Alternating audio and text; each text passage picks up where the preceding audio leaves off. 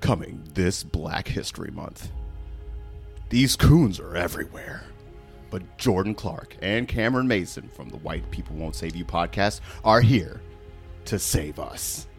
And when I mean us, I mean us. Coming this February, Coonstraction.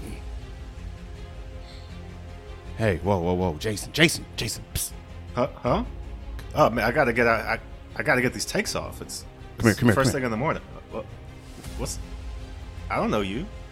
I don't know you either. Well, I do know you, but I don't know you. Either way, I got the directive to take you. Is this some woke conspiracy bullshit? What are you talking about? No, nigga, this is a coonstraction. We're coming to get you. You don't have to do this for these white people no more. But I like doing it. Even Kanye West couldn't be held back from a coonstraction. All right, fam, I'm working on Donda 3. Working on Donda 3, fam. Psst. I think we got. Oh, Yay! what? Yay! Yeah, yeah. Yes. What's what's up, fam? I don't I don't know you. Are you in the Are you in the entourage? Yeah, It's time to go. I'm here to extract you. Whoa, whoa. Extract me. Where, where, where are we going? I'm right here. I'm on my ranch. I bought 30 acres, so I don't got to see nobody, fam. I'm Yeah. good, dog.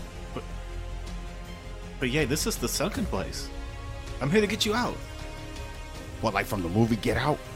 I'm in there? I mean, have you looked around your house? Oh, damn, you're right. You're right. Yeah, yeah. Look, you don't don't know. have to do any of that that Donald Trump shit anymore, or say any of that wild stuff about uh, slavery was a choice. Like, we got you. You could, you could come back. We could listen to College Dropout again. Nah, nah, nah. I'm moving in the future, dog. Got me and my girl Candace Owens. I'm featuring her on every track. Yeah, yeah. I'm going to be on every track on Donda 3. I'm singing all the hooks. All of them. Mm-hmm. Base, this is a lost cause. I'm coming back. Shucking and jiving into theaters next month. Coonstraction. All right, guys, this one's for the old school fans. I only want to be with you. I only want to. What? Who, Hootie? Uh, ho- hold on, guys. Uh, w- one second. I'll be right back. What the fuck do you want? What's up? Hootie, it's it's it's us. We're here to rescue you. No, I, I'm, I'm, I'm fine. I, I, I got a show to do. Hootie, stop. It's okay. You can let it go. Here, smell these incense. Whoa, whoa, n- not Champa. It's all coming back to me now. Whoa, oh my God. I, I feel like I'm at home. You've done great work, Hootie. You lulled them into a false sense of security. You've won two American Music Awards. Now's the time to execute the final part of the plan. Here, take this. It's Decolonial Marxism by Walter Rodney. Just read the first chapter out loud. Over this microphone right here? Yes, in front of everybody. It's the New Year's Eve ball drop. They'll never expect it. Okay, okay. Finally, finally, in my moment. Get, get over here. Is that the Coonstractors? Get over here. Run! Fire, fire. Wow, wow, wow, wow. Just when they thought they were out, we pulled them black in. Shucking, jiving, and streaming on Tubi this Black History Month.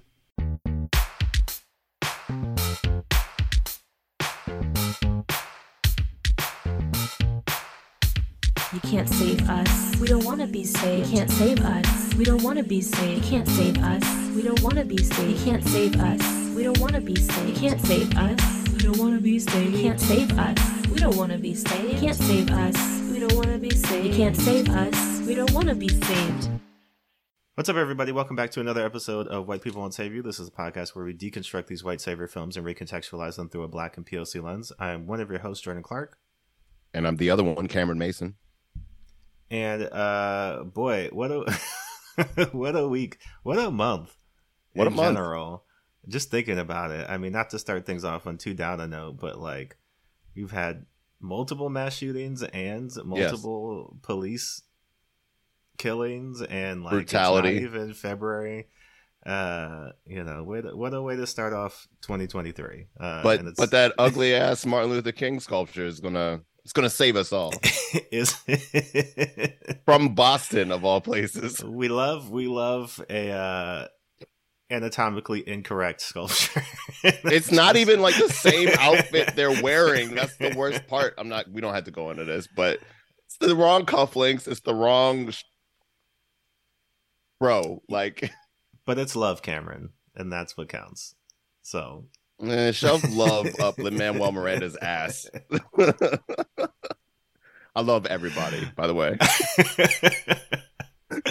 uh, well, we we got a movie that I there's no love in it. I can't find it now that I'm thinking about it. Yeah, ain't, Just ain't a whole it. lot of love going on here. uh, and we'll get to that in just a second. But uh, we are excited to bring on a guest um, whose channel Hakuna MaChatter is all about the things that we talk about every week. It's about diversity in film uh, and about just not even just the ways that you can kind of spot Hollywood's tendency to do everything they can to not diversify their films, uh, but also ways that we can we can help improve that. And we're happy to have on Elliott Bornemann here to talk with us. Elliott, how's it going?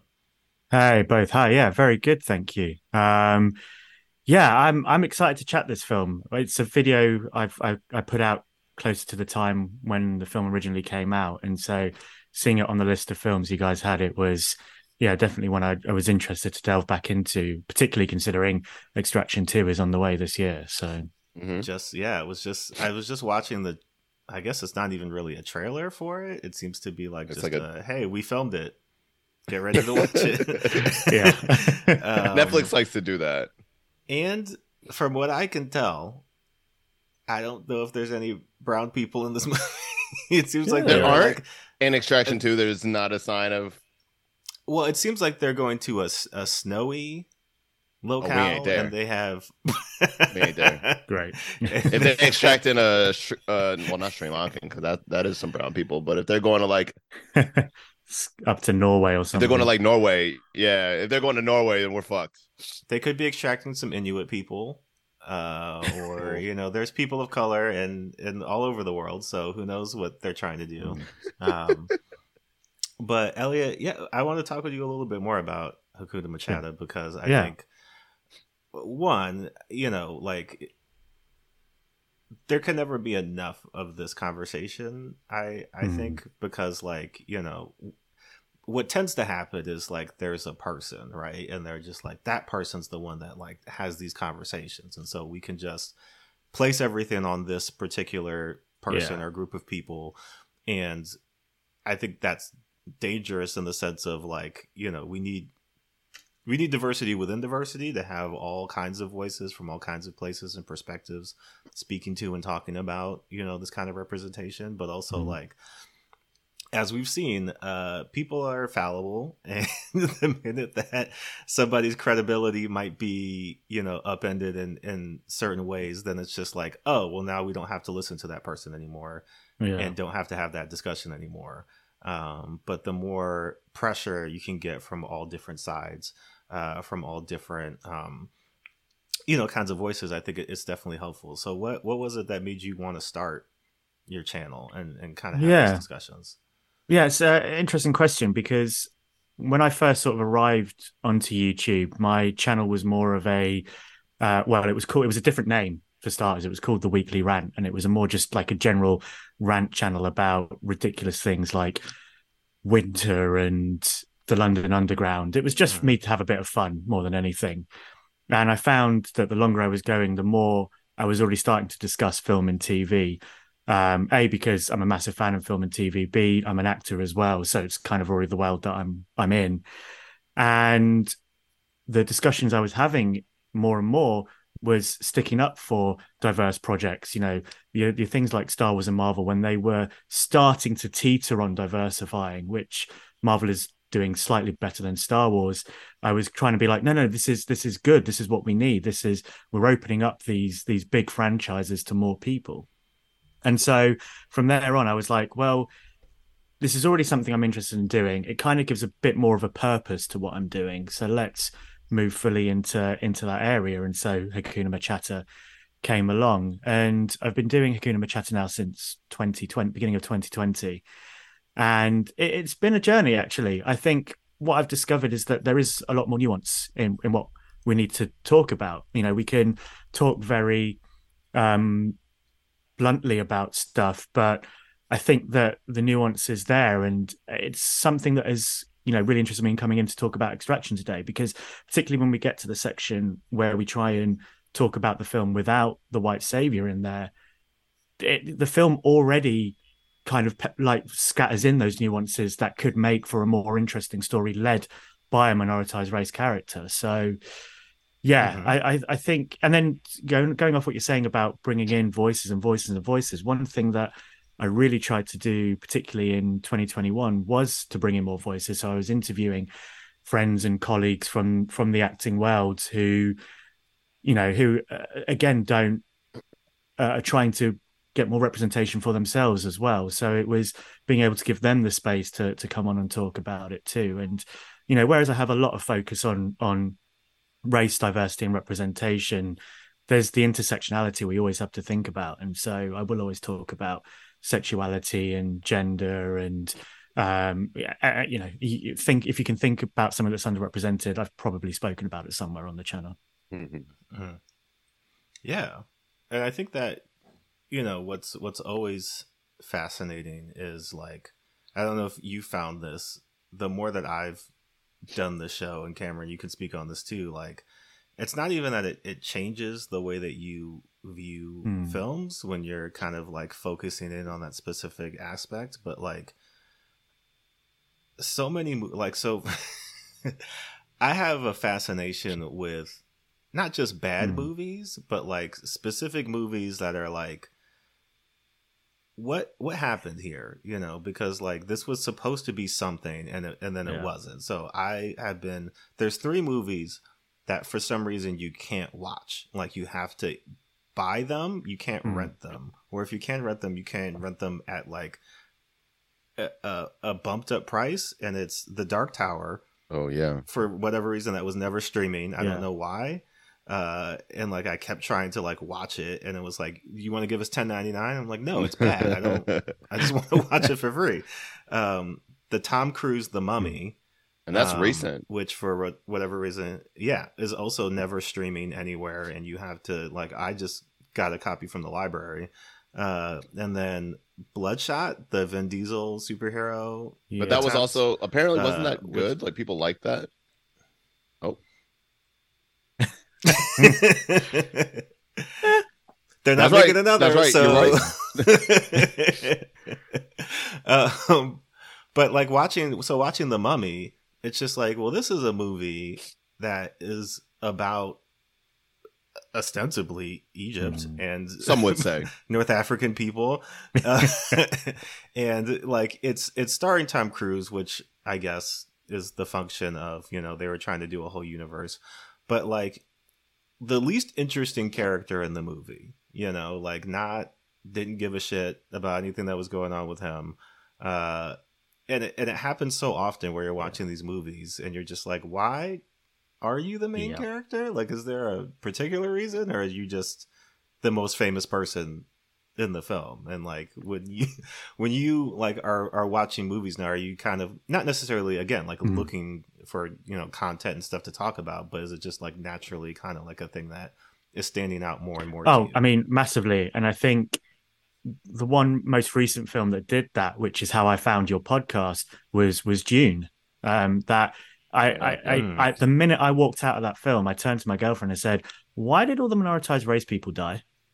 Like literally every single one of them. I was there. I had, I was counting on my fingers, and it was just. I think it, you know, I think just sometimes it happens naturally. I went into Dune off of the hype of everyone talking about it. So I was like, I'm, I'm going to sit down. I'm here to watch a good film. I was switched off and it just switched me straight back on again. And it was, it was kind of ridiculous. So I think I try, it kind of depends. There are some films I definitely sit down for where I'm like, this is content. Um, this is, I'm, I'm looking at this film to talk about it. And there are some films where I am just sitting down to enjoy them, and I do.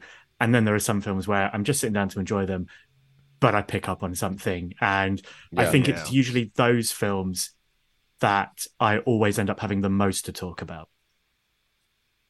Yeah. Cameron, has this changed you? Are you? I I didn't get a chance to enjoy movies. My like I've told this story many times. My father was you know part of the Black Panther Free Breakfast program. He never saw anything in that in without that lens. you know. So I didn't I didn't really Yeah. have the chance myself, but also like I know that I can be an apologist for these kind of movies because I want them to just be entertainments. Desperately, I want them to just Mm. be entertainments, but despite my own knowledge and like things that are just obvious, you you know, Yeah. you you especially in 2023, especially when everything has been we brought everything to uh not a boiling point but like to an apex where we we can't help but see it it's in our daily Mm-hmm. lives and so many efforts over the years have been made to not acknowledge things like this to you know Yeah. wash over it or you know oh drop miss daisy's not so bad or you know like they're just having a conversation they're just friends and i'm like you might see it that way Yeah. and and, Yeah. and I I can't. But I'm I'm glad we have this this outlet because it's only getting more and more obvious. Yeah. I'm just imagining you and your dad watching Mac and me, and he's just like, "You see that? See that? you see that? You see, Mac is obviously the only person who is not a white person in the movie. He obviously stands in for black people. It's obviously me. They're talking about me. And they're trying to get you to eat McDonald's. You know what's in that. Got to open your third eye. Um, yeah. Well, let's let's get to our movie this week, which is Extraction. Which I feel like it's a movie that at least I personally. This is like the first time I'm hearing about this. Like I know it was a big Really? massive Netflix thing. I, Netflix to me over time has become less and less of an essential like streaming destination and you know Fair, there's- and we can talk about this too because I think this is part of a Netflixification yeah because like i of movies. This part, this this movie is. there's certain things where i'm just like oh okay you know like i mostly go there for the the shows and like you know sometimes they have some things mm-hmm. that are like netflix exclusive streaming um and even like you know they they got iron chef and i was like all right you know watch that I guess I gotta go here. um, but like this movie, and this feels like you know because we'll have to discuss the Russos in depth in a bit, but like Mhm. they have, I guess, an overall streaming deal with Netflix in terms of creating original content for them, uh, and this was one of those movies. It is produced by the Russo brothers. It is written by Joe Russo, and it's based on a graphic novel that the Russo brothers wrote with uh, author Ande Parks, which was the movie, but different. It was set in a completely different country in South America and Paraguay. Um, and they just were like, well, what if we did this in India? uh, without with changing minimal things. Um, and so it stars Chris Hemsworth, as everybody knows, as Thor, uh, and like a number of uh, South Asian actors that you know, looking into it, like they seem to be fairly recognizable big stars over there.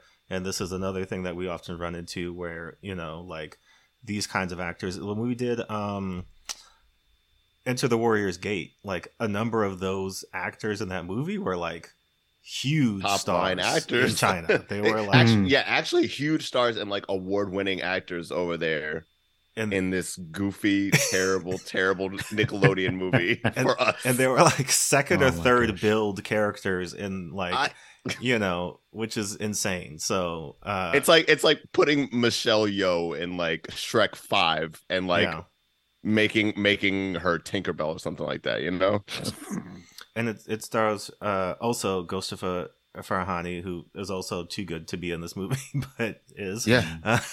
um, David Harbour's in there, uh, Randeep Hooda, and oh, Rudhraksh Jawasi or, or Jaswai, who is the kid Avi.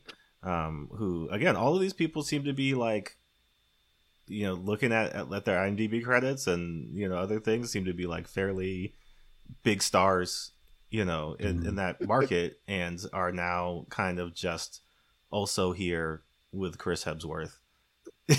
Yep. in this movie. Yep. Um, it's tricky because Netflix is a place that won't tell you anything. So the budget for this movie was sixty-five million dollars.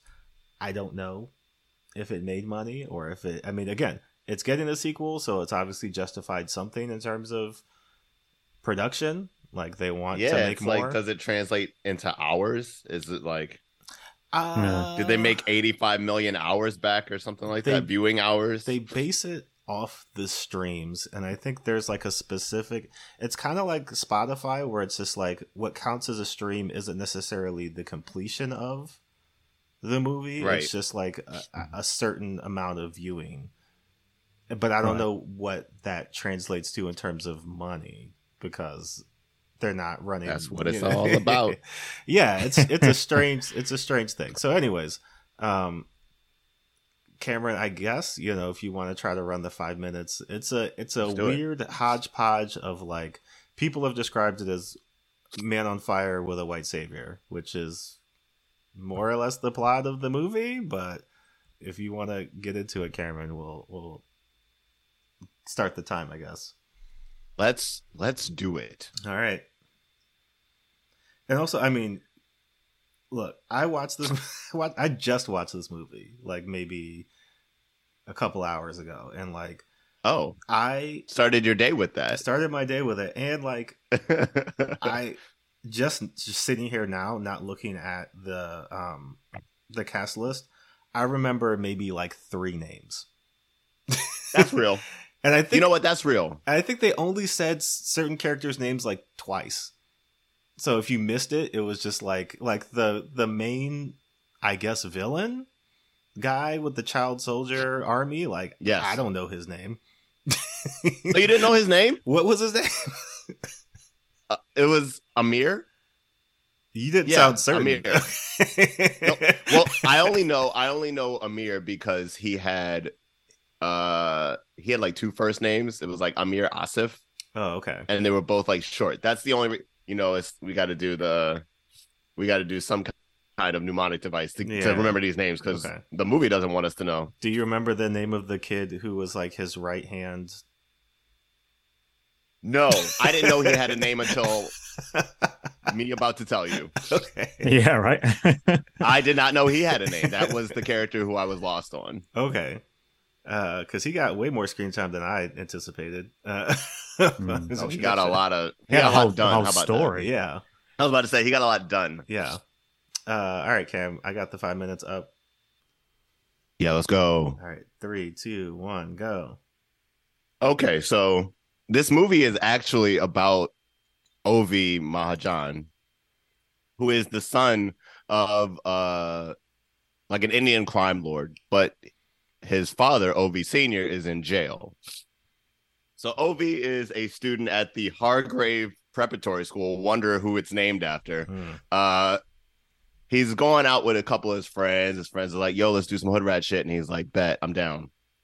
They go to the club, they're hanging out, doing drugs, and that night, uh they go well, they go out to have like a smoke in the alleyway, and there a cop uh just a random police officer shoots his friend in the face in front of Ovi and like the other friend goes down, blah blah blah, and Ovi manages to escape. Oh no, he gets kidnapped. Uh they they take well- him. oh yeah, no, that's right. They uh They put a bag, bag, over, his him, head yeah. and put it uh, bag over his head and put him in a van, and uh his dad gets word of this instantly. He gets word of this through his number one guy Saju. Saju's like, "Yo, they got your son," and he's like, "I shut shut down the city, shut it all down." and Saju's like, "I'm not even sure that you could do that." He's like, "Shut up, go do it, find my son." So Saju, that that's that's his plan. He's got to go. He's got to go find his son. Cut to Australia, where our boy Thor, or in this movie Tyler Rake, what a name by the way, Name. is chilling on a cliffside with his boys drinking beers. And what do you think he does? Oh, he jumps off the cliff to meditate Underwater. underwater because he got some shit going on. They'll tell you about it soon. So he's meditating underwater, and he gets word that this this kid has been kidnapped, and uh, Ovi's uh, the basically the government has hired him as a mercenary to extract Ovi and just take him from wherever he's been kidnapped to to an extraction spot somewhere in Bangladesh and so they can chopper him out, right? That's Yeah, what I've been told. He was well. He's So- hired by I think Ov Senior via Nick, who's like the operations manager of a mercenary strike team. Okay, then why is he also um, I don't want to ask questions that- well, because Because there's a double I think- cross that comes. Yeah, Yeah, Oh, because I, th- I think yes. it's I think it's Saju himself that hires the team, Yeah. and then Oh, okay. yeah, So Saju, okay, so yes, okay, I do, I do grab that. Okay, so Saju hired the team, but also, uh, Ov Senior hired Tyler, but Yeah. that means that there's some shifty stuff going on. We'll find out soon. So Tyler and uh the team they go to they go to extract him. They find where he is. He's like locked up in uh some kind of tenement somewhere in the middle of Bangladesh in the town of Dhaka, which is the capital, correct? Yes. So they go to Dhaka and he himself gets kidnapped actually in the process. So he goes, he's in the tenement. The cap, his, his captors are like, What's up? They're toying with him, putting guns in his face. And he's like, Don't put that gun in my face. I'm a man with a very specific set of skills, and I can show you all the skills, which he does. He he eliminates all of them in extreme fashion. Some people are getting the next crack, you know, spines severed, all kinds of wild stuff. Uh, Tyler makes it out of there, and he uh, manages to grab Ovi. And in that sequence, is like a what nine, 12 minute action sequence uh, where it's supposedly a oner, but there's some chops in there. Uh, but yes, they make it. They make it out of Dhaka basically. Uh, and they manage to get away. They manage to escape. Uh, now we also learned that Asif, uh, or uh, sorry, I got names here. Uh, Amir Asif, the opposing crime lord in Dhaka, is has gotten wind of this and is like, "Yo, we got to hit the streets. We got to find this kid. We got to take him back. We got to hold him from ransom. Get some money." We also meet him on a random rooftop where he's uh, corralled some random use. Are you serious? Damn. yeah. We try. Well, he's we try. We do try on this podcast. At least you can uh appreciate us for that. Uh so yes, the opposing crime lord has uh gathered some random youths from the neighborhood to go and search for Ovi in the town.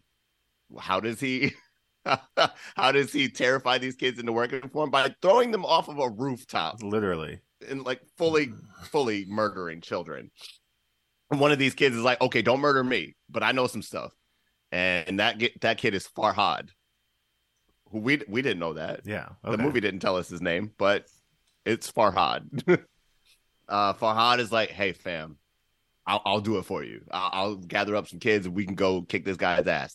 And Amir is like, bet, but I want to know that you'll do it for me. So cut off one of your fingers. And Farhad's like, bro,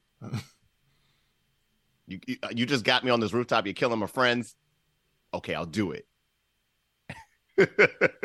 so he- he's cool with that. So uh basically, let me see where I am in the story. uh because it, it is sort of simple and laid out, but also there's a lot of random stuff that kind of like There's a lot of stop and go. in. I mean, at this point, they're just trying to get away, and like Farhad finds trying to- them, and he like Chris Hemsworth beats several children. beats up children, like gives them good smacks to the face. Yeah, Um, yeah, so Farhad and his gang like run up on Ovi and Tyler in a random alleyway, and Tyler just smacks the shit out of six children and uh leaves Farhad to, you know, further, I guess, ruminate on like how he's gonna kill the shit out of Tyler, I guess, Yeah. later. So he doesn't, they don't succeed basically, and they manage to get away. They manage to get away, and uh This It looks where like- David Harbour shows up. Yeah. So he's like, I'm gonna call one of my friends. He calls uh David Harbour, who is Gaspar, Uh, it was one of his old friends from the Australian Air Service Unit or whatever they used to work for. And he's like, "I got you. I'm gonna we're gonna hang out in this house, and you're gonna eat some porridge, and we're gonna just like drink the night away, and then we can figure out to get you an extraction point tomorrow."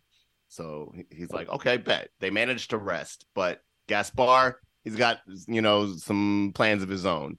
He's decided to tell uh who it seems he's told Asif, he's told Amir about that he's got, you know, the kid. And he's like, all you got to do is go upstairs and shoot that kid in the face. And Tyler's like, I had a son. I will not shoot children in the face because I once had a son who died of lymphoma, Yeah. and that matters to me now. I'll beat up. So I'll beat them up. I'll But- beat them up and smack them in the face like they owe me money, but I will not kill them. So Gaspar is like, "You a bitch, your mama's a bitch. Mm. Let's fight." They decide to fight in Gaspar's house. Tyler doesn't want to kill him, but who does? Don't mind killing him. Ovi. Ovi got the gun, and he shot Tyler. Blam blam, gave him two to the chest. And they're like, "Okay, we got to get the fuck out of here. We got to have a plan now." They managed to uh, rendezvous with Saju, and Saju is like, "I've been beat up. I've been through this. The, the ringer trying to get to you." And Tyler's like, "You know what? I'm just gonna give you the kid." And Saju's like, "What? I've been chasing you for a whole movie. That that makes no sense. Why would why would you just give him up?" And he says, "Just because, bro. Because." Yeah.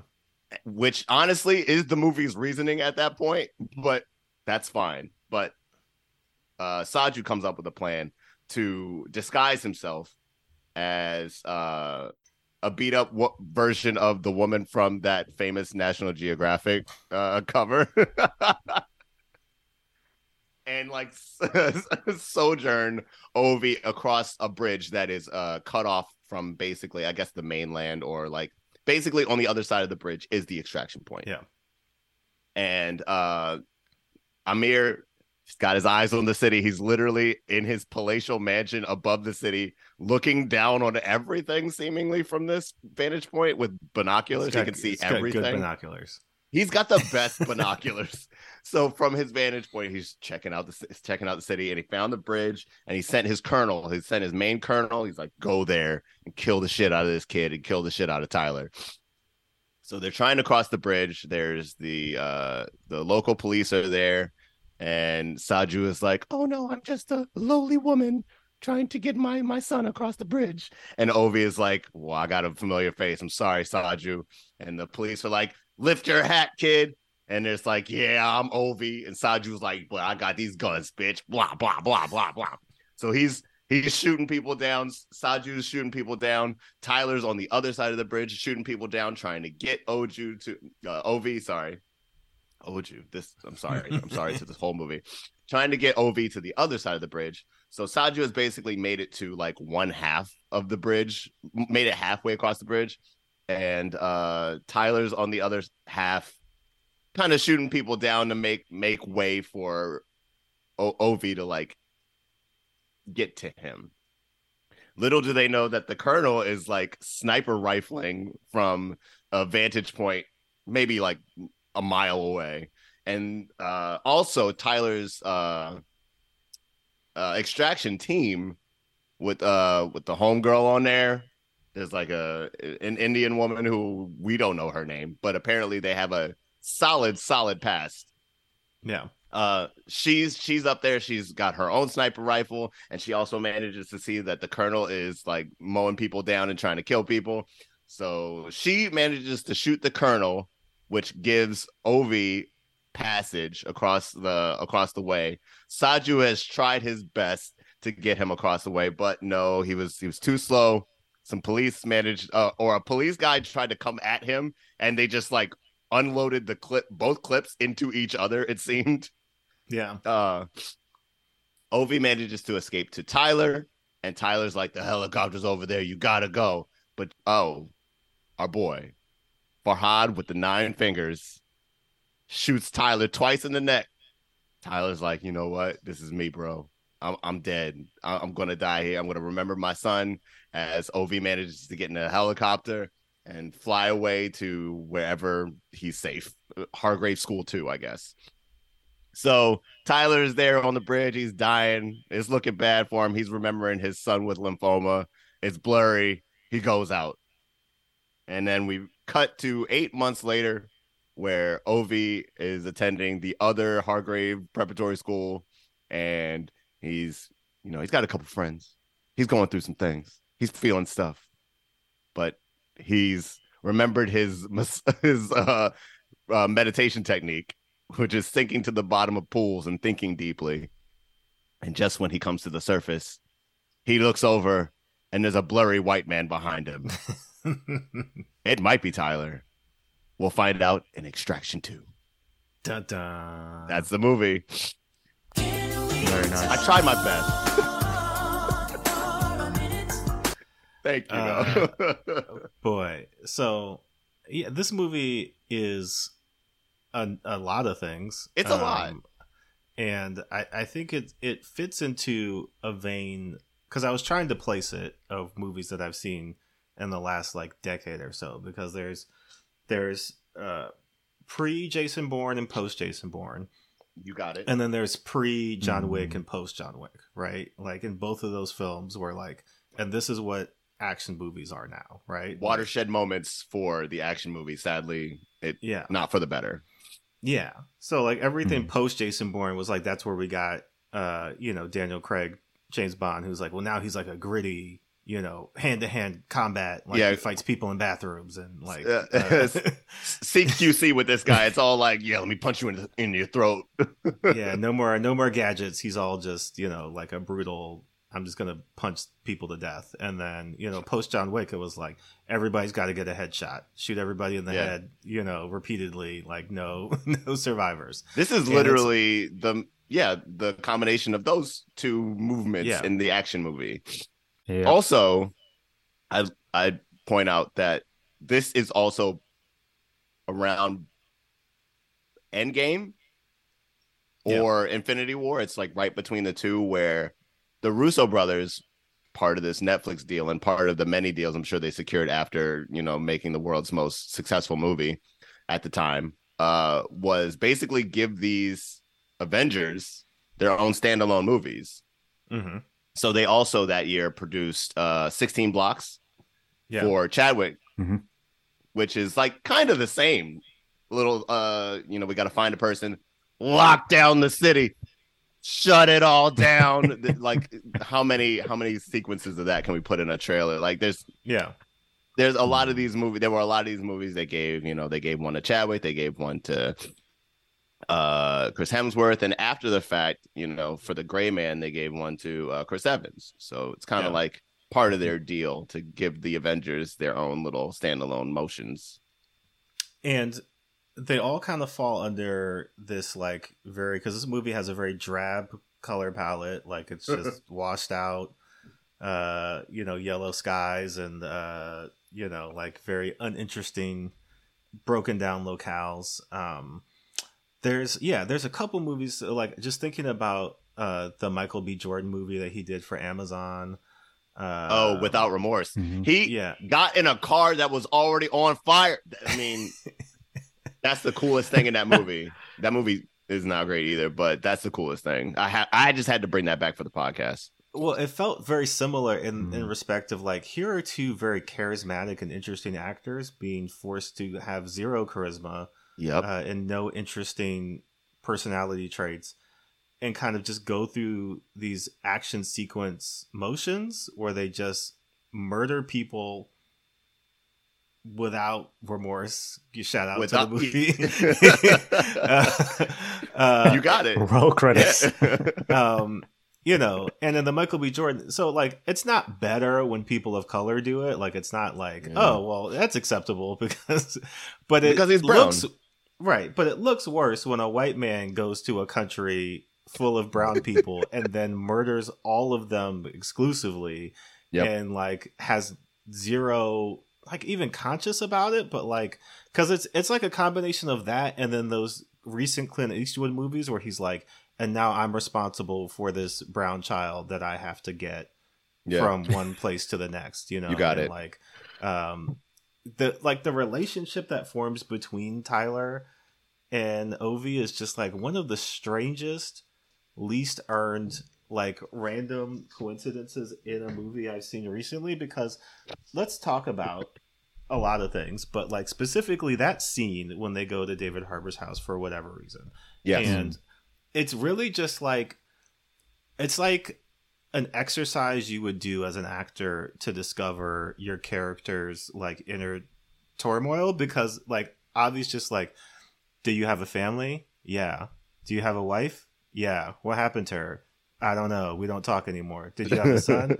yeah. What happened to him? He's dead. Oh, what happened? Leukemia. Okay. Uh, it's just like it's just like this back and forth between them. That's just like, who's ever had this conversation before? Where like every Yeah. question is just like not even just a leading question, but like yeah, but like in a in a way that's like n- neither of them. Chris Hemsworth is emoting the necessary amount, I guess, for He you know, what he's being There's, asked to do. there's two but, like, tears in that Mm. scene. but but Ovi's just like, and then what happened? And then it is a it's very it is a very funny scene because it's after like I guess three fourths of the movie, three fourths of the action has already taken Yes. place. So they should be Mhm. tired and like just worn, worn. But he's up at night, like Tyler. Yeah. What happens when you kill people? like what? Wait, what about your past? I'm interested all of a sudden.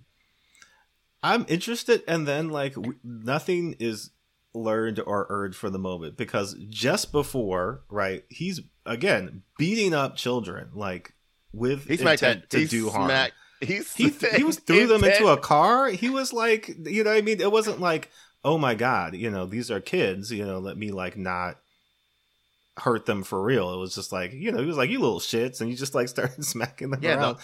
and then. But then, then like Ovi's whole moment in that scene is just like, oh, you know, yeah, you know, my dad would kill people, and then he would come home, and I would be like, oh, he probably killed somebody's father today. Two minutes later, he shoots a man He shoots a guy. And they never Mm. talk about Mm. it. it's just No, well, he does. The, he does the thing where I shot a guy and now I am comatose. Now, I, now I'm catatonic. Like yeah. I don't know what to do now that I've put bullets in a person. But that's it. We don't. We don't. But you're really- right. It's it's never spoken about again. Like he doesn't even bring it up with Saju. Like nothing. It's just it's such a. It's kind of it's kind of like the film decides. Oh wait, Chris Hemsworth doesn't have a character, so let's find a way to do that quickly, and actually give him a relationship to this child, even though he's already made the decision to save him against the you orders got of it. his crew. You got it. Because the screenwriting is so transparent in this scene. Once he says lymphoma, you are supposed to cry. yeah. You you are supposed to feel it. He said lymphoma. Oh damn! Oh damn! Uh, yeah. so- lymphoma. That's why he didn't kill the children. Oh, children. I get it. He murdered like two dozen people because of the lymphoma. I get it. I get it. I get it. I get it. Yeah. I'm sad now. Well, it's supposed I'm to sad. be, you know, so he's he's a hollow man who doesn't have any emotions because, you know, all of his love died with his son and now he's feeling those emotions again with this particular job because he's rescuing a child. But like Hmm.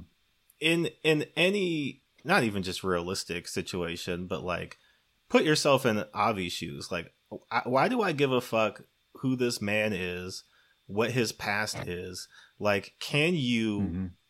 get me out of this alive that's Yes. all i would care about like can you not get me killed you know and like you you seemingly already have a vested interest in my safety only in so much as i'm what gets you paid Paid. so like you you've already Yeah. you already have a reason to keep. It's not like I have to invent reasons for you to keep me alive. Like you want to deliver me to who?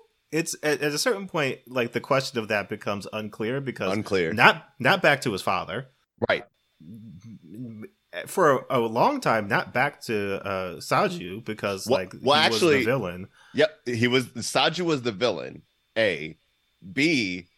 Don't return him to his father because a double cross has happened in that very same scene. Yeah. So they So figure I- out the double cross, and then they're also like, "Oh, we, we can't return them to either person who So would just keep naturally him be until they transfer us money. exactly." I guess is the plan. Well, dur- Yeah. it's it's it's kind of wild because in that nine minute chase scene, you kind of learn a lot. You learn that uh Saju might not be who, or it might not have good intentions, and you also learn that uh his father, the return to his father, might not be the best solution.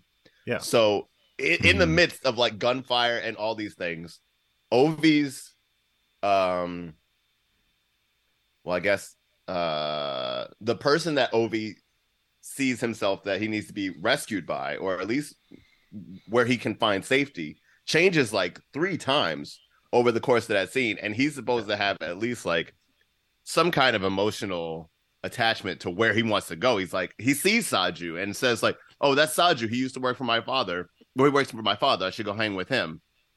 And Tyler's like, "No, he's a bad guy. I'm going to shoot all the people around him." Yeah, but which which also could be interpreted as no, you're worth three hundred thousand dollars, so like don't go anywhere because like I Yeah. you you are wor- you are worth something to me monetarily. You know what Yeah. I mean? Like, and I'll tell you anything just to make sure that you don't get out of my sight. You know, you don't mean? go So anywhere. just- yeah. yeah, it's like it's a very because like you're saying, Cameron, in that scene they're trying so hard to make Tyler the the hero, but like it's in this instance, I think it's a more interesting movie if he is honestly just a piece of shit. You know what Yeah. I mean? And it's just Yeah. like, man, this guy sucks, and like we're not supposed to like him.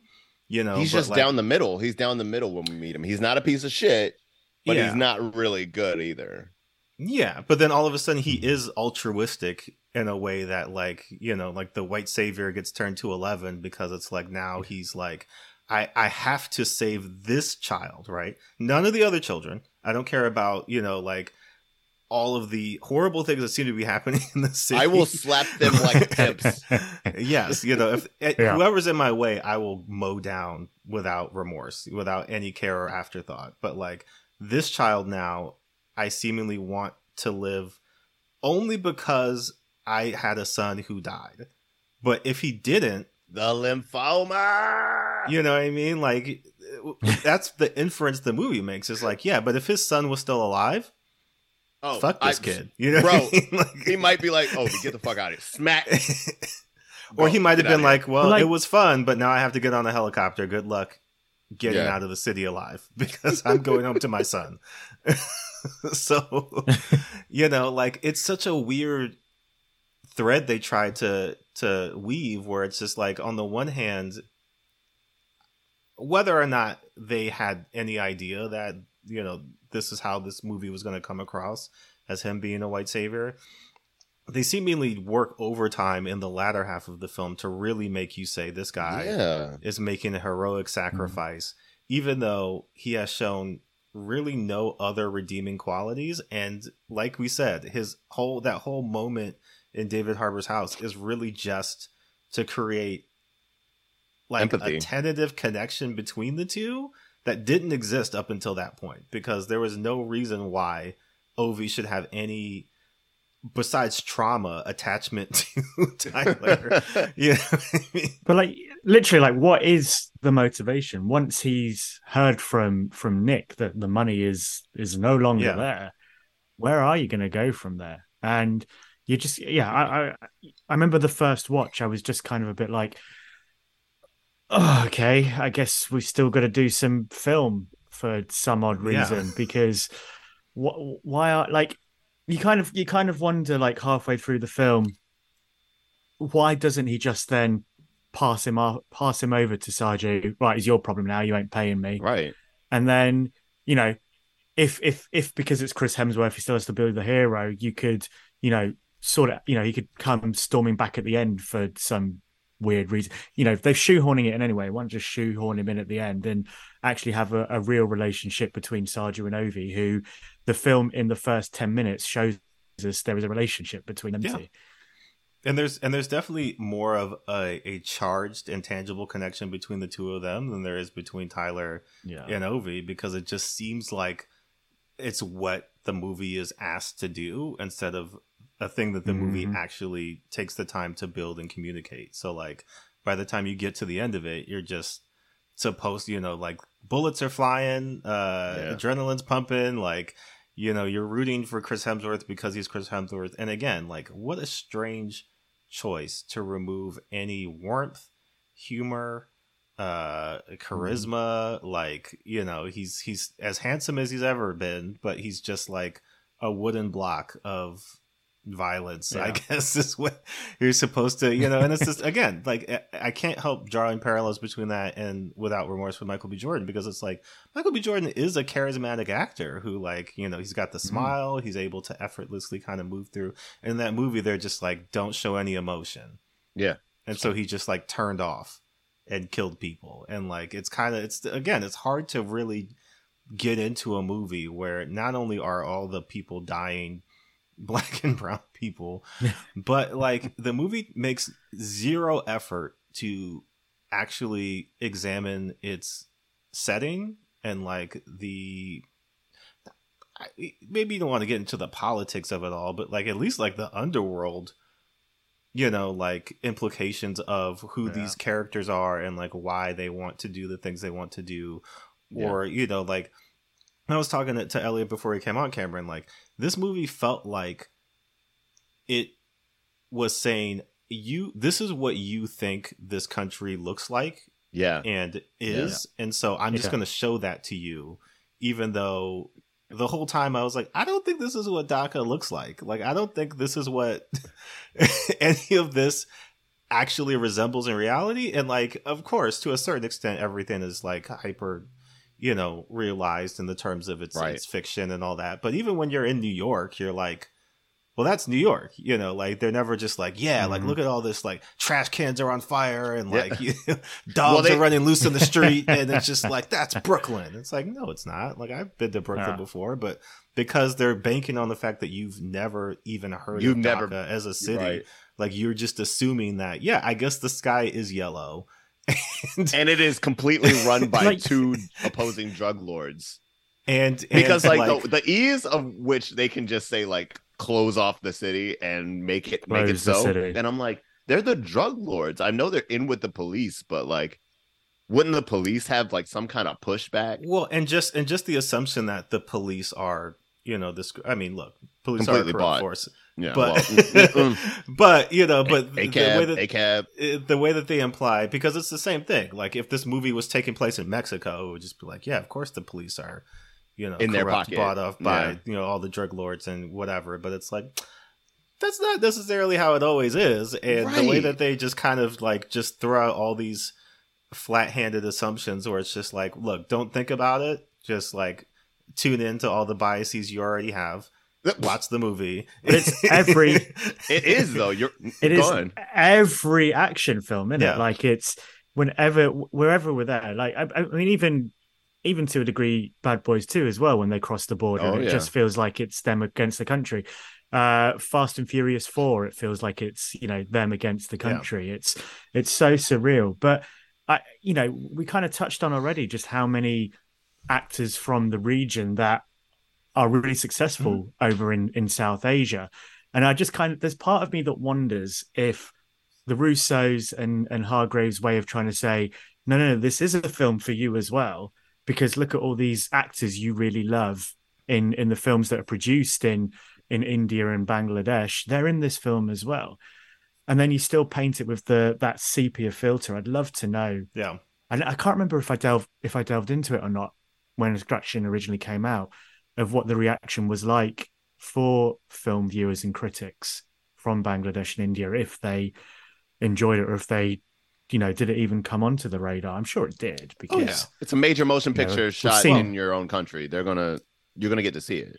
Yeah exactly And there is, Yeah, you know, yeah, the yeah. Russos are at this point old hat at trying to pander to different, you know, international markets. Obviously, you know, everything with the Marvel movies and Mhm. China and them trying to, you know, get those audiences in there. And I think there's a similar movement, you know, in South Asia, uh, to kind of galvanize, you know, Hmm. like that audience to go and see these movies because people you know are in it. But like we were saying, like Yeah. if you are from Bangladesh and you flip on Netflix and you watch this movie, you're like, one, that doesn't look anything like the city that I live in. Two, oh no. all of the people in this movie that look like me are either getting murdered are uh, horrible corrupt people Yeah. or are like Yep. helpless uh, victims who need chris hemsworth otherwise they would be killed in the street you know what i mean like Yeah. there's Yeah. no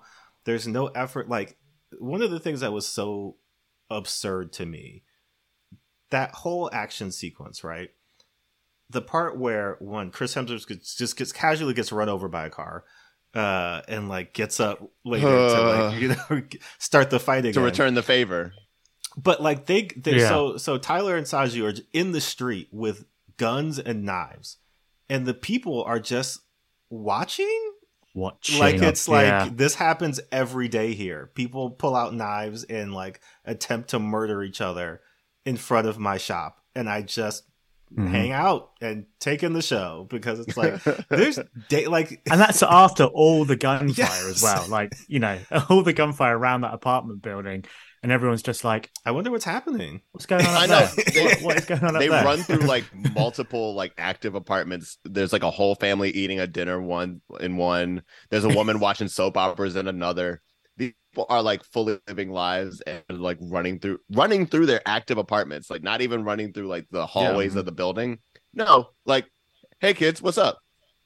Blam, Get out blam, the blam, way. blam. You know Yeah. what I mean? Like we're having we're having a, a Yeah, but- firefight here. Can you please stop existing for a few minutes while we- Right.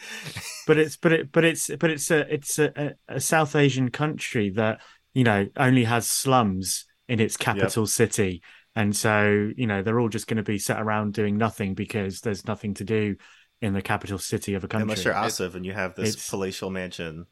That's the Where you can yeah, see yeah, unless you're a drug dealer or you're Yeah. white. so it's just like we get no interior. I mean, even like Ovi, who's supposed to be our,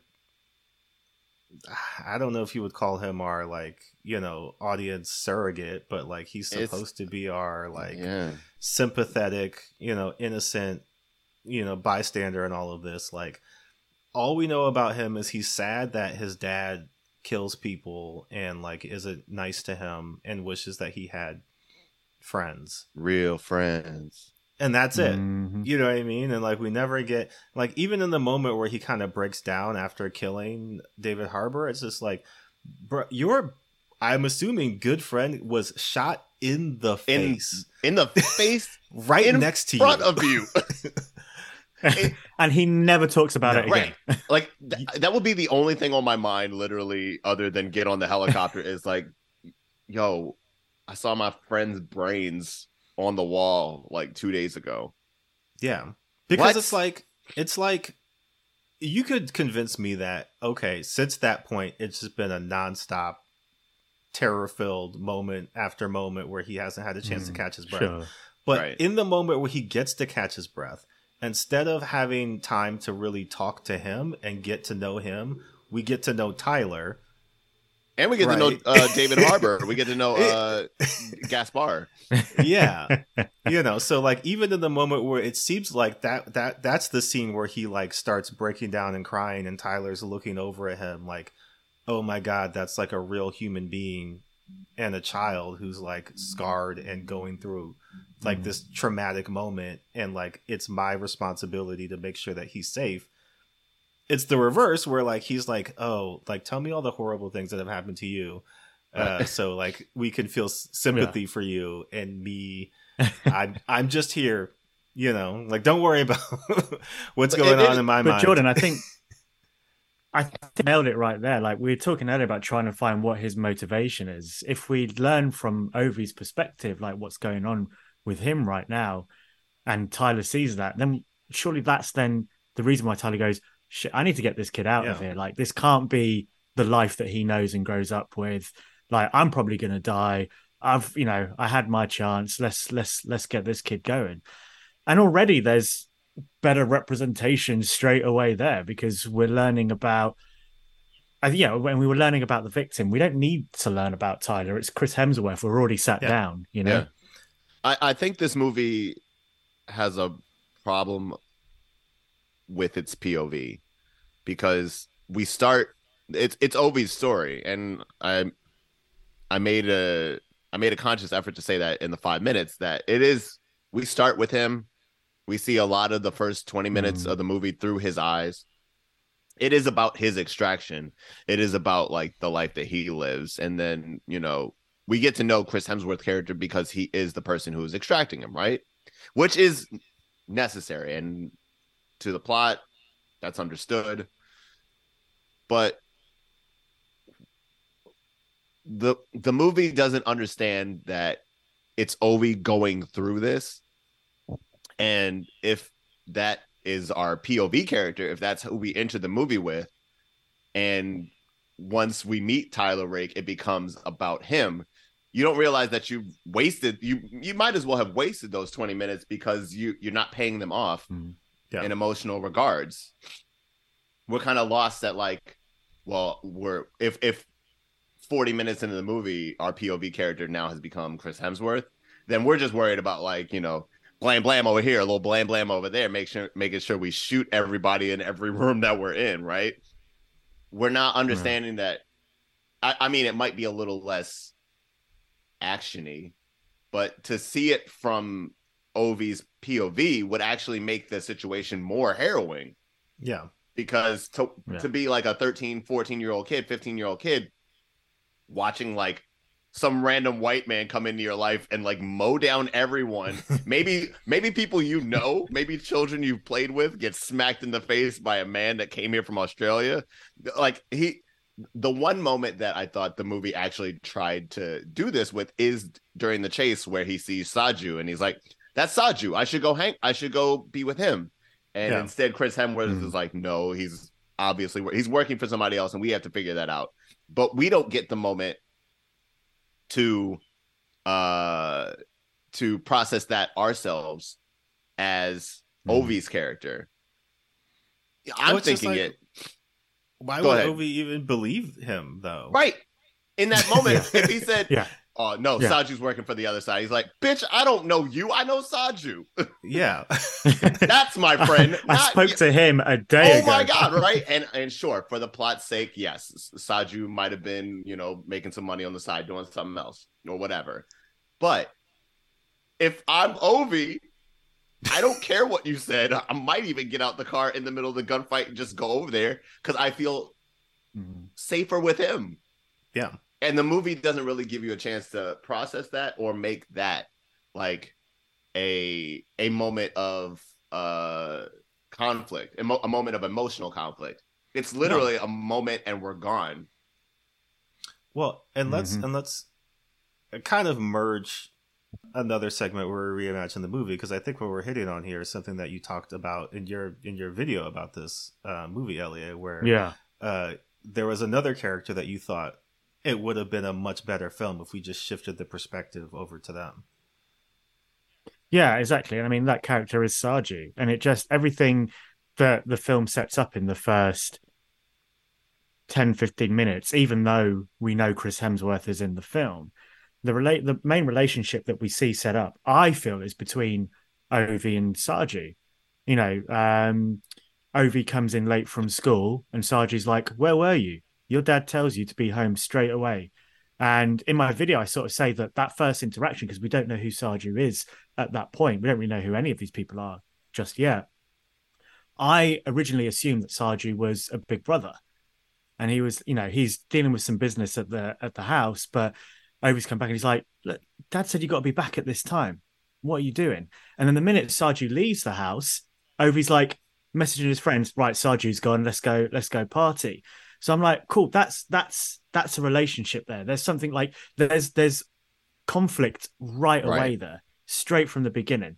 and you know films relationships and films are based off the conflict and how characters resolve that conflict and we don't get that at any point and we get to see Saju's family we see his wife we see his kid we see his his son Mhm, mhm. nonetheless so you like if we're to reimagine this film, it's so simple to have Saju and Ovi as the main two. And I'm going to say you're just getting rid of Chris Hemsworth's character altogether. You don't, you just don't need him in there. He's a kind of an extra part. You know, Saju could still hire a team and and double cross them and get and get Ovi back if it's a case of I just don't have the money to pay for him Yeah. and I need them to do the legwork. Right. And and then you know you could have this whole thing of Saju really learning about Ovi's perspective, why he disobeys his dad, why he goes out with his friends. You know, oh, my dad's in prison. Why am I going to listen to him? You know, he's a bad guy. I'm doing really well at school. I can lead a different life. And Saju can be like, yo, um, I've got this family like that I would do anything to protect. I understand this kid now. Mm. Like I see, I see what he's trying to say to me. I see why he does these things. He needs boundaries, but you know, okay, I'm here to help him. Like I've got to do more than just be his dad's right hand man. If his dad's in prison, and he's got no relationship there. I'm probably going to have to take this burden up. I don't know. For me, that's already just a much more interesting film. And then you throw in, I mean, a lot of the action pieces are brilliant, so you can Yeah. still throw that Mhm. in. You know, Saju's character still lends so well to to the action that, it- yeah, for me, it was it was just, I- you know, as we said at the very top of the show, like watching films and something clicks in your mind, even if you're not trying to, you know, Extraction came out at the height of the pandemic. We're just like, it's new content. It's Chris Hemsworth. I need something. Yeah. Right. So I wasn't even thinking it. And then I watched the film and I'm like, oh, for flip's sake, like, what is going on here? Well, Well, I think. go ahead. go ahead. Uh, well, I was gonna I was gonna piggyback off of that and say, I mean, again, we're rushing into the uh reimagining portion of the show, but uh Hmm. I, I think even you could have Chris Hemsworth character in this story still. I think it's a it's what we worry about as Americans as our uh perspective on movies like this, right? Because if Chris Hemsworth is in this movie, regardless, he's going to be a hero. He's going to be, or at least a good character, if not altruistic. Mhm. The problem is with movies that take place in like, uh, you know, international settings.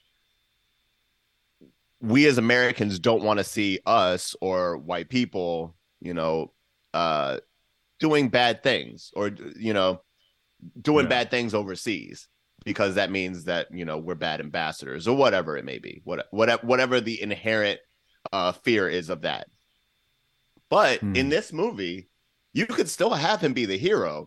You you could just have ovi actually trying to grapple with maybe saju is doing something you know dirty on the side. You know maybe his his reasons for trying to extract me are different. Maybe he's trying to collect the bounty or whatever da da da da da. But you could have Chris Hemsworth be like shooting people just as much as Saju is, but have Ovi try to figure out, oh, like who is actually fighting for who should I trust? You know, Yeah. because we've Yeah. already spent that time, like you said in the beginning of the movie, trying to establish like who does Ovi trust, whether Mhm. it be you know his father's right hand man, not necessarily his father, or somebody who's just in the moment trying to save him. That's actually the um, that's actually the emotional conflict. It's playing out in the same movie we Yeah. watched, right? It's just we didn't get time to see Ovi deal with that. We just we were watching Hmm. guns and bullets flying. well, my my screenwriter brain has been going uh, as we've been talking, and I feel like the the easy solution would be same premise, right? Right. Like they've got Mm. everything set up where you've got you know Saju is is being you know told like Saju had the kid, Mm. had Ovi, Ovi gets taken, and so you know like Chris Hemsworth gets hired by Ovi Senior, um, but it turns out that he's actually working for Asif. You know, so like, you Okay. know, it's a it's a double cross where it's just like, oh, you think Chris Hemsworth is the hero because here he is coming in to you know extract this kid, and it turns out he's actually just a Mm. fucking mercenary who will do anything for anybody who's paying him the most money. And Right, So and now he, he You could be a villain. He could or he could be something. Because he was if if you saw bad times at, at royale right like Yeah, he was yeah. the villain of that movie he was good as the villain of that movie Yeah. and i think you could do something similar here where you know he is actually just a mercenary and now saju's in the position where asif senior is like if you don't get my kid back, I'm going to kill your kid. So what are you going to do? You know, and now Mhm. he's kind of like, well, shit, I got, I got to figure this out because I think this is this is the thing, right? And like, brief aside to speak to what you're talking about, Cameron. Same thing happened in Black Adam, right? Where they were Oh like, we're going my to build God. up this whole thing where Speak like, on it. America is like bad, but not that bad. I mean, it is a little bad, you know. Like maybe they could do it, but but we're not going to get that into it, you know. And it's just Right. like why we don't want to it talk up? about it. Yeah, we don't want to talk about it, but it is an essential plot point to the movie. And it's like why why why. You know, like it, it, if it's gonna be like, let's talk about it. Like, don't Let's just have it. people like, you know, signpost it and say, "Oh yeah, you Americans always like come here and like make things worse," and then you never, you know, clean up the mess that you make. And then you know, Hawkman's like, I guess. You kinda right. End of conversation. You're you know, right. And like You're kind of is- right. You want a sprite?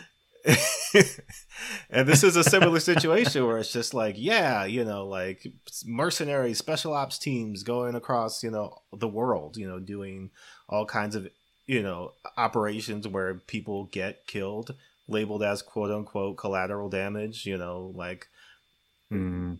necessary casualties and what you know whatever you know larger goal that America has.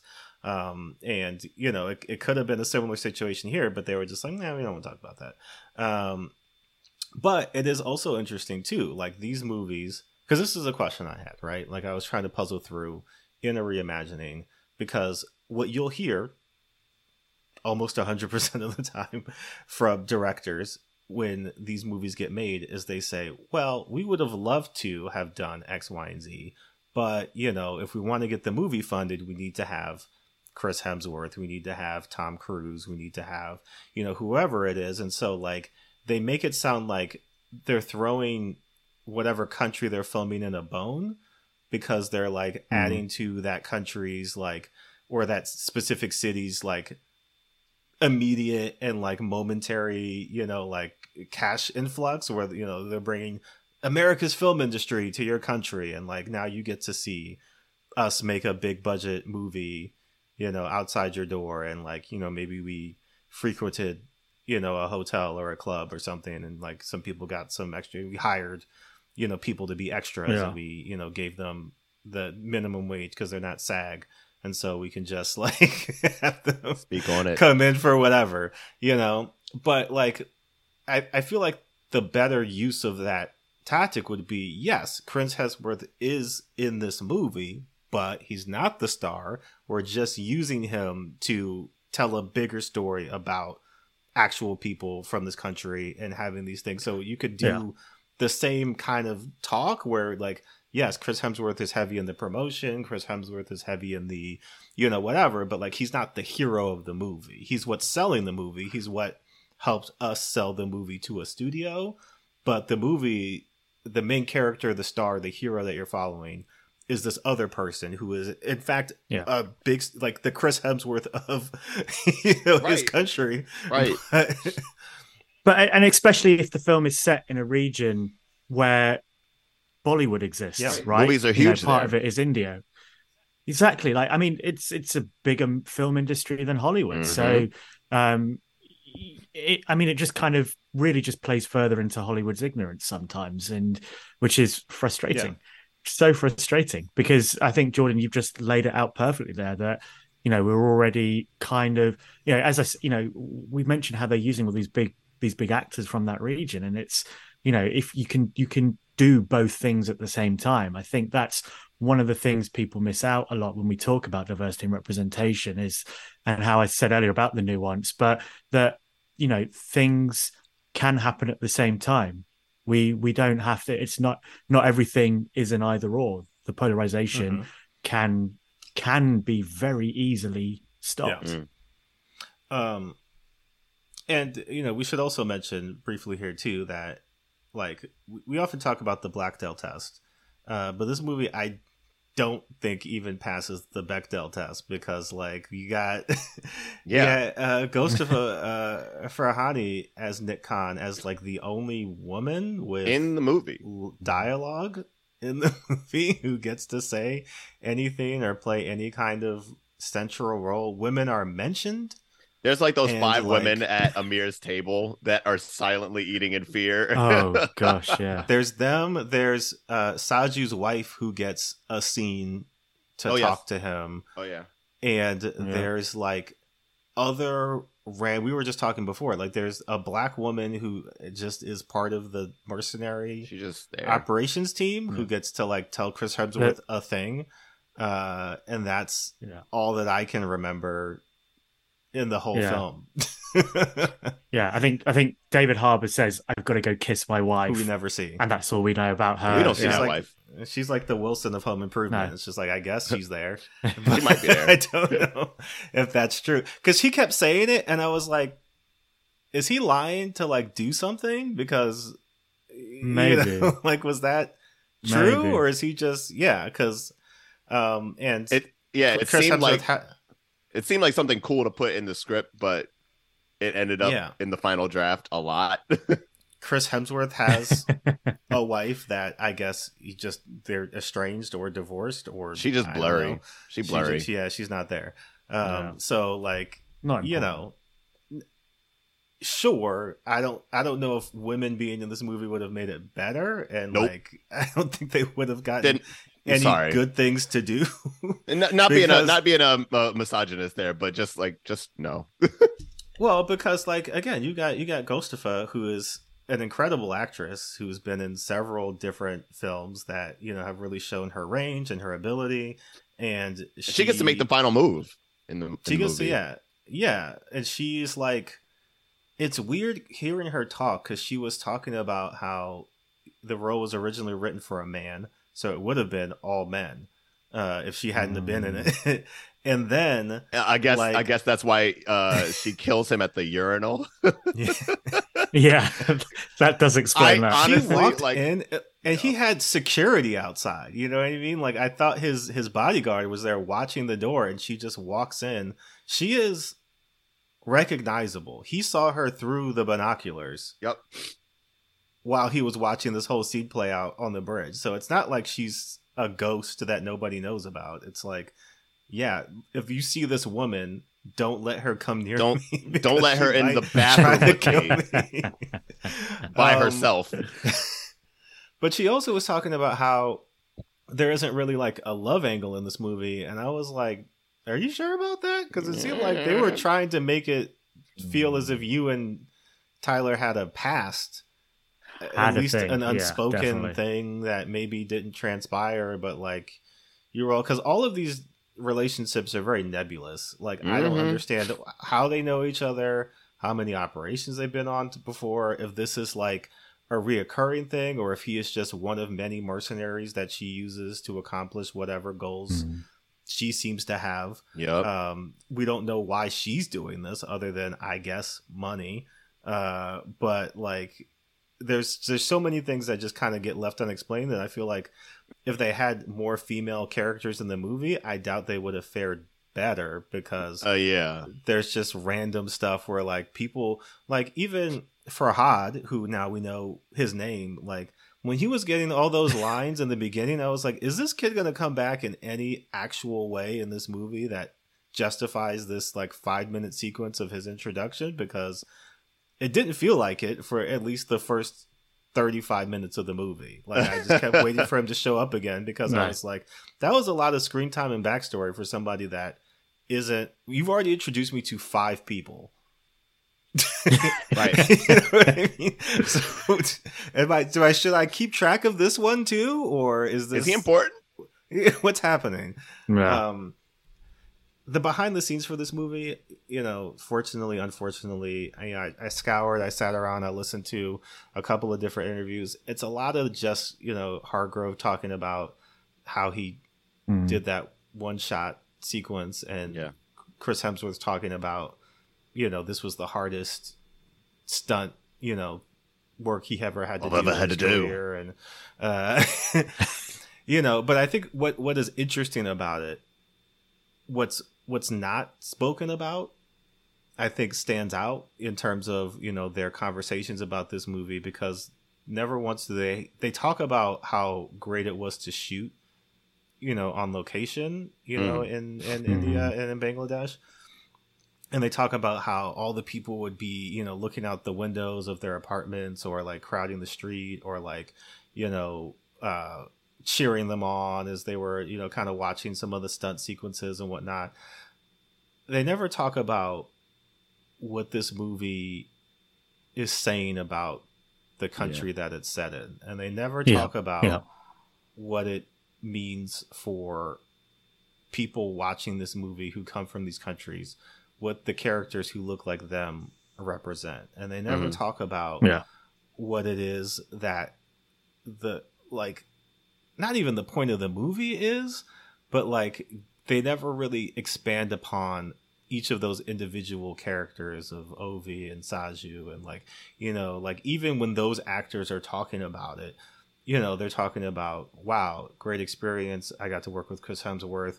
You know the the stunts were crazy. You know we got to do all these other things. But it's never just like you know yeah this is what i brought to the to the screen you know not even just with my cultural background but like you know when i was thinking about who this character was and what they wanted and what their trajectory and arc was you know this is the kind of things that i was pulling from it's just kind of Mm. like i got to shoot some guns and like do I think know, that's what this was, though. I think this was like an action palooza, and I th- don't think there's like, Yeah. mu- m- as far as probably Sam Hargrave and Chris Hemsworth are concerned, there's not much Yeah. beyond that, as far as they're Yeah. concerned.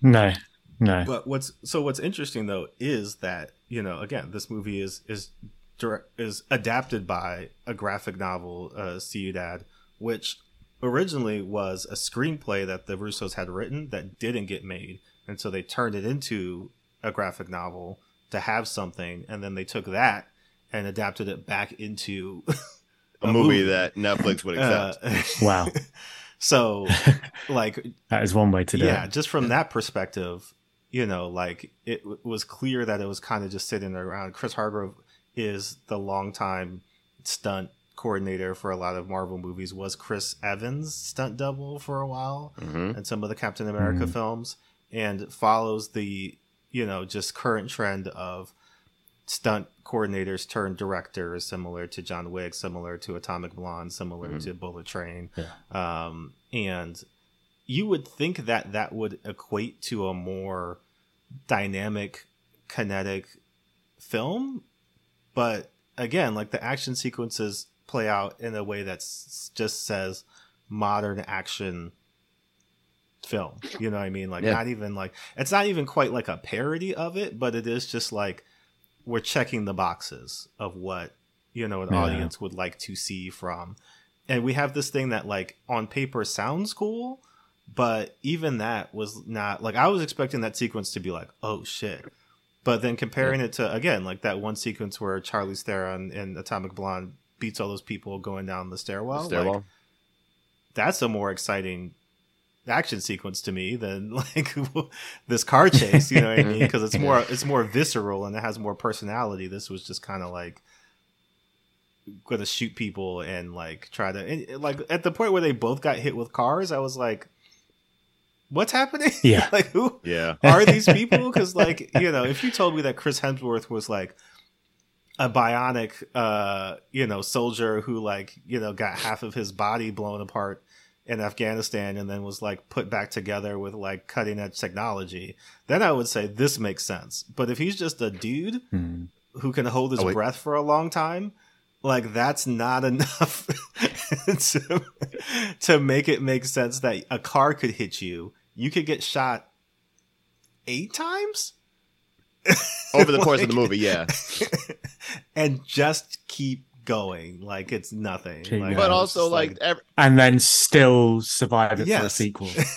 yo, everybody he shot, he shot like they're all wearing uh flak gear. They're all wearing Yeah. like the the vests and everything like that. But he is able to kill shots every single one, like it, except for the one that Farhad managed to shoot him in the neck and get Yeah. him.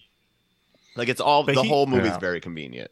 he swung a man's body at another man's neck and broke it. And then broke and then and then broke the other man's like spine in the process. Like I mean, that's that's what which this is movie just is like for. yeah like that was okay, at a certain Yeah. point, like you gotta explain why he's nearly super. I mean, being He's- strong yeah. is one thing, but like that's stronger than most men I could His- imagine ever eh, being. His arm was in a sling, and then he, he used that same arm to kill a man. Literally. It was in a sling, then it got cut up by a knife, and Yeah. it was still Yeah. okay. He could still use And it. Gaspar was like punching him in that bad arm. Yeah. Like, if you punch me in the bad arm, I'm I'm a Yeah. bitch out. I'm not even No, going it front was, it. It was still still all good. It. Well, let's get into our favorite game, looking at all the different aggregate review sites uh, and seeing what Extraction got on each one. So, Elliot, what do you think on IMDb out of 10 Extraction currently has? Uh, I'm going to imagine it's between a six and a seven. I'm going to go six point six. Okay. I'm Cameron? say I'm gonna say five point eight. Whoa. All right. Uh, 6.7. Damn. Oh. Okay, Just a Elliot. point, point one Oh. off. Uh, Wow. yeah, it's Okay. unclear if it's like because I mean we didn't talk about this at length, but it is a movie that came out at the height of like lockdown had just happened, people were at home, Yeah. movies weren't a thing that you could go out and see, you know, and, and Netflix was was thriving in the moment. You know, Yep. people were just what what what you got? What's the new thing you got? And I think even was that I think that was 2021 when Netflix was like, we're going to give you a movie every week. You know, we've got movies Yeah. to Yeah. just It was. You're to right. just drop.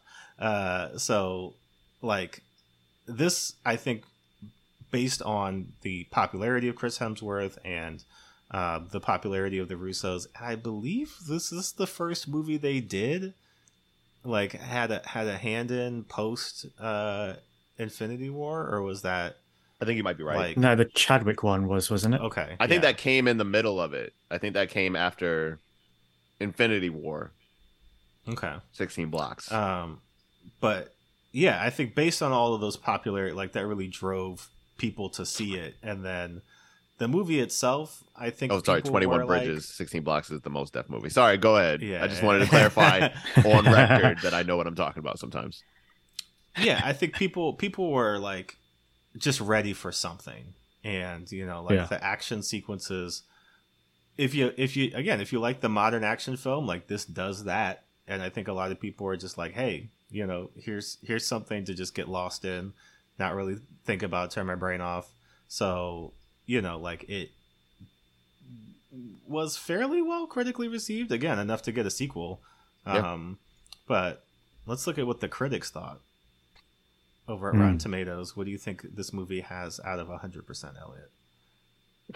With the critics, I imagine a forty-eight percent. Okay, So make it rotten. Yeah. Cameron, I think I imagine like 55. I think it's got to be like 55. How about a 67%? Golly, same the same Yeah. number? Get out. Yeah, 67%, 70% audience score. There's a lot of people uh, who just were like, hey, I, I think critics were maybe have been in the same place. They're human too. We're all human. So they were just like, hey, Sure. man, action, you know, like great middle set piece, you know, things are going crazy here, explosions, etc. Um, and just kind of gave it a pass as like this is just a kind of dumb movie. But there were a number of critics who called it out for the white savior, you know, role that it played. You know, Hmm. even at Variety, they were kind of like, mm, know about that. Um, and somebody that we're, we're hoping to have on the show one day, uh, Roxana Hadidi, uh, had one of my favorites where she was talking about it and said, "Headshot, body shot, Hemsworth sad, brown people bad, headshot, body shot. That's the rhythm of extraction, and yes, it's also a white savior narrative." Uh, Smashed and, it. Smashed and I was it. like, that's yep, that's it. so, you know, it, it it was well received. I don't know if it's like again the kind of movie that people just in the moment were like, yes, and then maybe like now if they watched it again would be like. Hmm, I Maybe know. like maybe, maybe just kind of a prisoner of the moment. But at the moment when it came out, you know, sixty-seven percent. Um, finally, we go to Amazon.com, but we can't because it's a Netflix movie. uh, so they don't have a rating for this. I would imagine it would get five stars. if it Oh, was on yeah. Amazon for people to see because they they eat this kind of stuff up. Um, yeah. But now it's time for us to get to our rating system, our caucasity ranking scale. And Elliot, we've got three levels of caucasity for you. Hmm. Starting off with the first level, which is shorts in the winter. Now, I don't know. You can tell us. In the UK, is this a thing that you see, or is this strictly an American phenomenon? No, we don't see it that much here in the UK. I think if you do, it's it's people running, so you can kind of give them a pass on that one. Yeah. Um, no, but it's you know I, I I assume it's definitely something that happens in Australia, and this having Chris Hemsworth, Well, yeah. um, it's close. It's close to that. like I could see in like Scandinavian countries and like other Oh, yeah. places where it's just like yeah, where we're kind of used to this weather and maybe it's I don't know, acceptable, but definitely like there's there's a reasoning behind why they might decide, hey, look, I'm I'm still wearing these Tommy Bahamas no matter what time of year it is. uh, but this is the level where it's not hurting me. It's just a curiosity. Like, why is this happening? Yeah. Why did you decide to do this? Are you okay? Should I call somebody? uh, you know, like I'm I'm fine, but just seeing it from afar, I'm kind of curious as to what is going on. Cameron, what's the second level? The second level of caucasity is uh, this movie is touching my hair. So now it's it's in your space, Hmm. causing an affront to you. It's a problem, but it's not necessarily like a full, you know, takedown. It's not a full tear down. You know, if somebody reaches for your hair, Yeah. you can move. You don't have to necessarily be involved in it. But Not a headshot. not a headshot. Not a headshot. No, no, no. so yes, in this sense, it's like a little, it's like a lesser violence, but still an intentional violence nonetheless. a move has been made. Yeah. You got yeah. Uh, and the third level, Elliot, we're we're actually going to kick it to you uh, for you Yeah. to give us a little bit of context of something happening around your way. Yeah. So, uh, news that happened uh, the week as of recording this, uh, as the world knows, there's a war unfortunately happening in the Ukraine, and a lot of Ukrainian people have fled their country and now settled in many different countries in Europe, the UK being one of them. And the UK is probably one of the most diverse countries in Europe, and particularly in the major city areas like London and, and Birmingham. Uh, and so, in our second largest city, Birmingham, there was uh, a Ukrainian refugee, and her kids were uh, going to a school here in the UK, and she felt that they were in danger at this school um, for no other reason than the fact that it was a highly diverse school with many Black and Asian children. So she made the move to take her children out of that school and is struggling with the cultural difference of the UK compared to the Ukraine based on the diversity alone. So I'm assuming this is our level three today. This is this is our level three. I'll throw you another school related one from here in the states, and that is uh, racism is getting so out of control at Vermont uh, sporting events in high Hmm. school that one school has just banned fans for the whole season for the rest of the basketball season. So there's been uh, 50 complaints of racism that have occurred at different high school sporting events across the entire state of Vermont since the fall of 2021 and one school has basically just said nah we're just not having that no more. So the the only way they could conceive of not having a racism occur at one of their sporting events was just to not have anybody there which i think assumes that the other team won't be racist um, so you're still like I don't know if it completely solves your issue, but it is certainly a way. But just imagine things being so bad. I mean, again, from a from a football perspective, right? Football, soccer in the UK, Mhm. there's definitely numerous incidents, you know, that I see yearly where it's just people throwing bananas on the field or uh, you know yelling things at people that Yeah. You know, seemingly in in the events that others will tell, only they seemingly heard that racial slur out of all the other things. But uh, you know, like it's it's not uncommon, and so I just can't imagine. You know, if you're a parent or somebody, you just want to see your kid ba- play basketball. It's gotten so bad in Vermont that like you're just gonna have to Hear about it later. Follow. yeah, just nuts, you know, hope hope there's a, a camera in there you can watch at home. You know, But, Shout out all my black people uh, in that's the- Vermont. What are you doing yeah, I guess you know that's that's also what I'm wondering. Who's on this team? Just Literally during the Great Migration. How the hell did y'all end up in Vermont? What happened? you know, I mean, W. E. Du Bois from Massachusetts. You know, like we're up there, we're everywhere, but yeah, it's it's you know unclear. Anyways, both of those levels are white people knowing exactly what they're doing. You know, Mhm. like not being even a little bit like ashamed or thinking that you know maybe maybe it's me maybe i'm the problem no other people are the problem and we have to do something about them and so Yeah. you know for extraction what do you think that gets out of our three levels I I I think I think it's it's yeah I, I think it's a level two. I think I think I think it reached out to touch my hair. I, I say this, the character of Tyler is that, but the way that they handle the setting goes up to level three because, Mhm. as you said, like they're showing us Dhaka how we think we should see Dhaka Yeah. and I think that's that is very much hitting the level of, oh we, yeah, we know how we're presenting this country, um, just gonna do it anyway. yep so I, I think I'm gonna put it, if I can put it at a level two point seven five, I think I'm probably Yeah. around there. all right cameron what do you I, think I think for the same reasons, I think 2.75 though. That is is it's inching. It's inching it's, closer. a, it's a little extra yeah It is. but it it- is. you're right in its uh, portrayal of the city, portrayal of the people.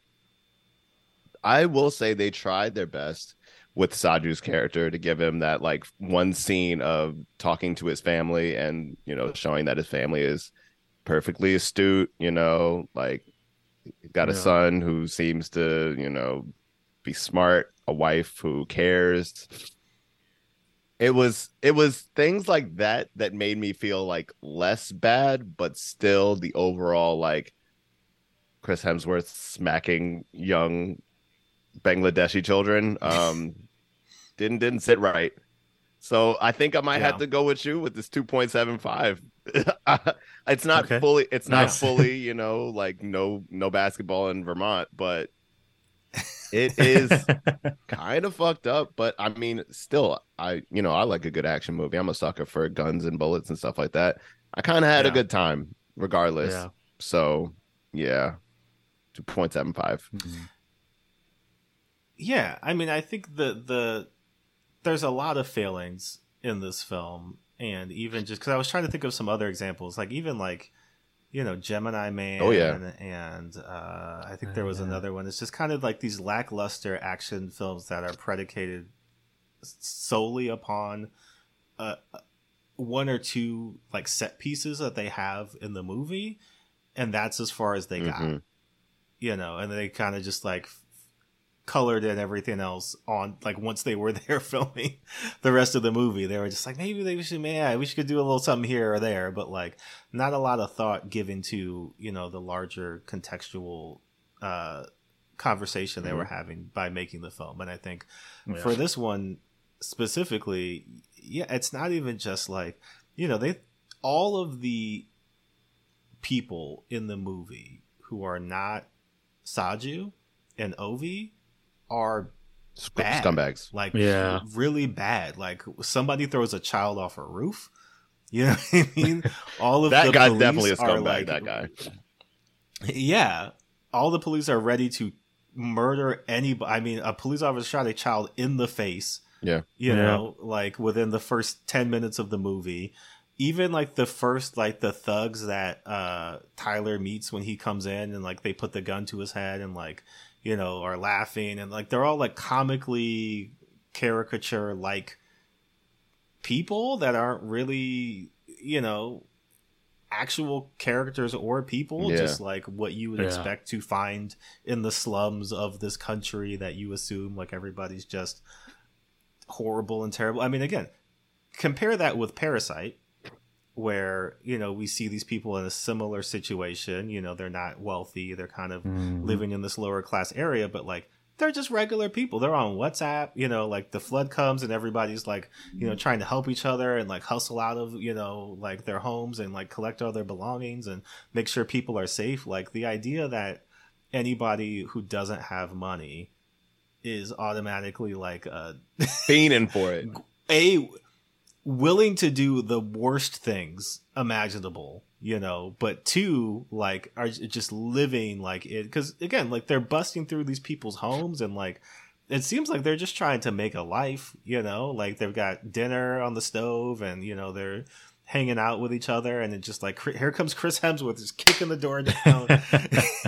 He's got things that are important to do. We don't need to know about you Yeah. um you know so all of that just kind of doesn't sit right when it's like you could have you could have done a lot of things and you made intentional choices to do these specific things even moving it from south america to south asia seemingly not changing Yeah. much you know like all these places are interchangeable countries that you know you just assume the worst about throw on the sepia tone and like move on right and so Yeah. i think in that it's like not quite it's not it's not a good movie you know and it's not enough of a movie to give it three star like the third level Yeah. but the fact that it was the most popular movie on Netflix for a time is unsettling in a way. So I, I do have to give it 2.75. Um, well, yeah, before we go, let's throw out a few recommendations. I'll just reiterate mine briefly is is RRR. I think if you're looking hmm. for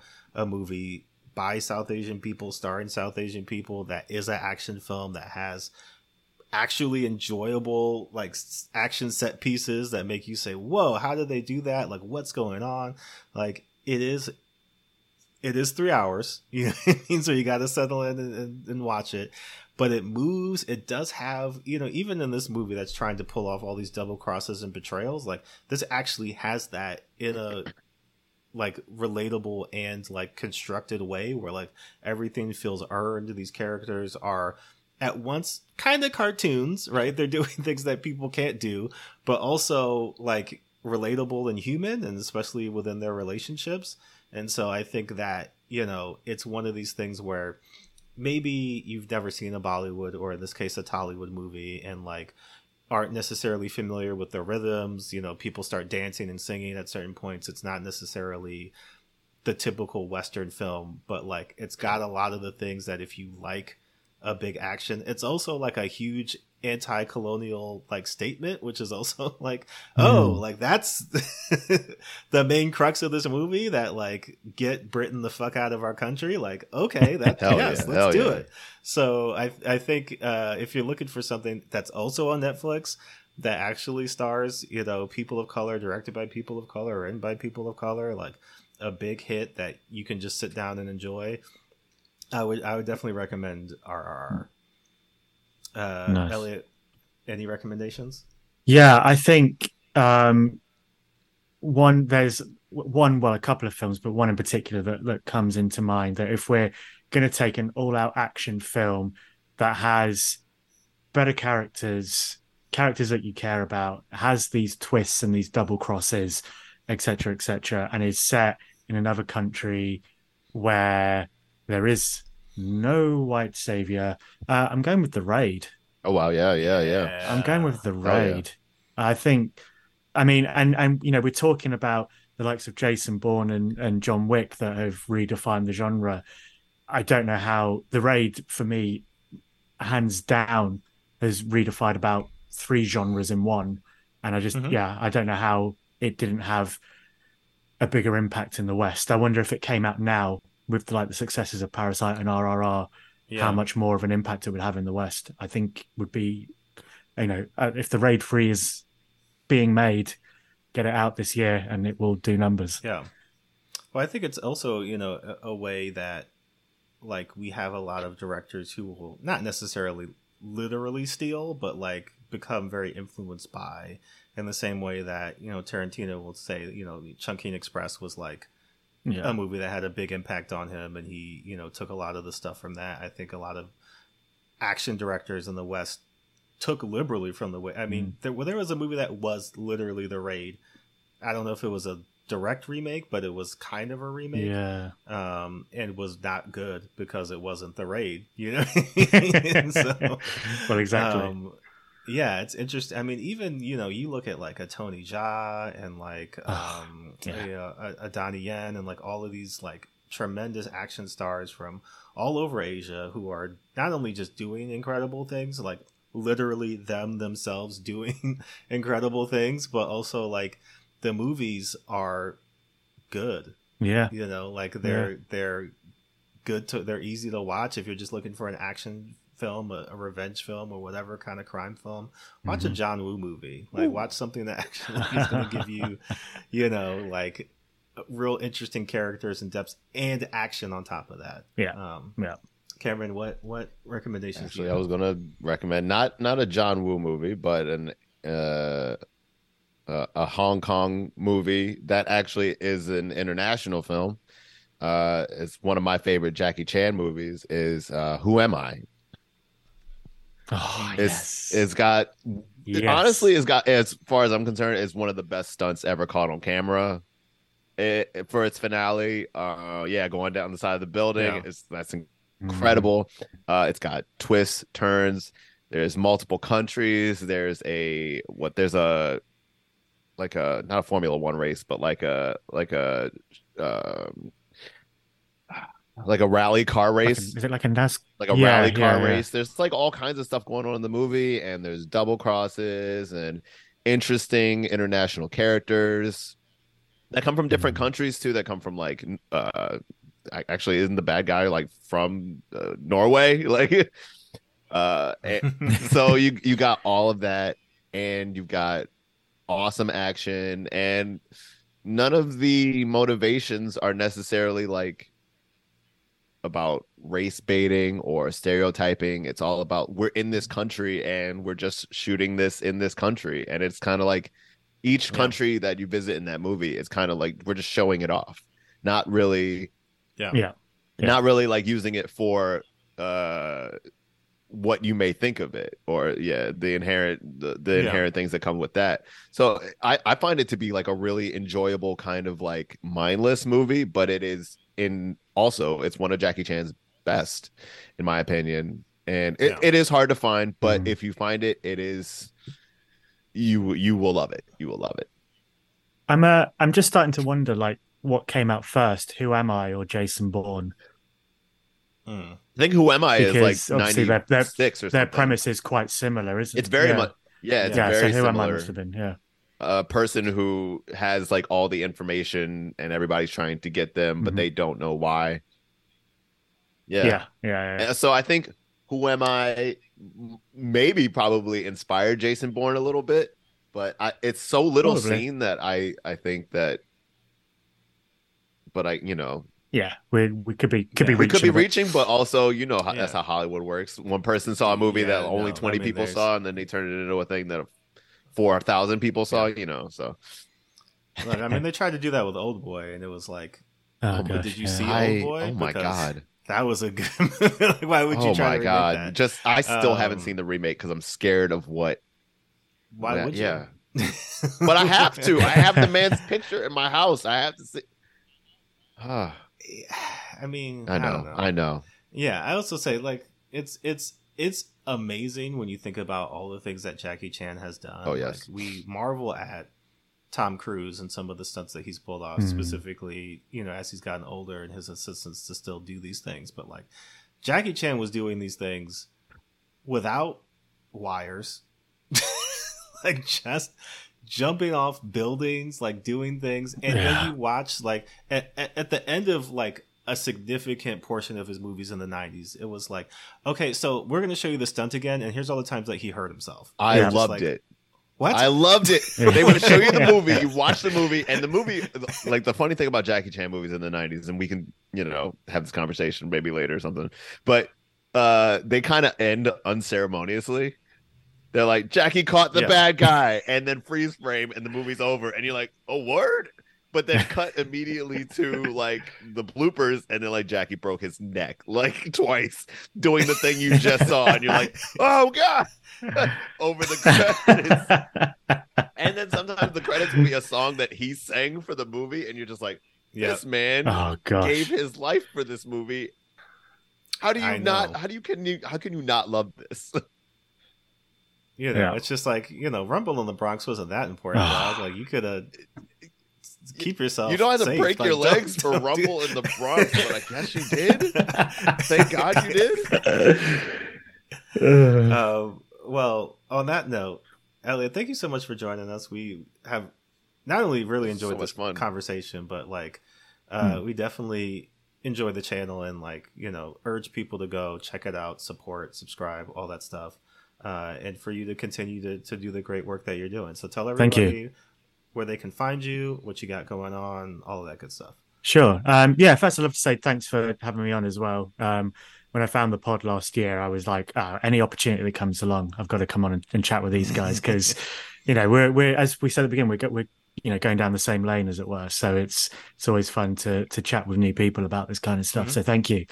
Um, but yes, uh, do find me on YouTube, Twitter, and Instagram at Hakuna MaChatter on all three. Um, MaChatter spell M A C H A T T E R.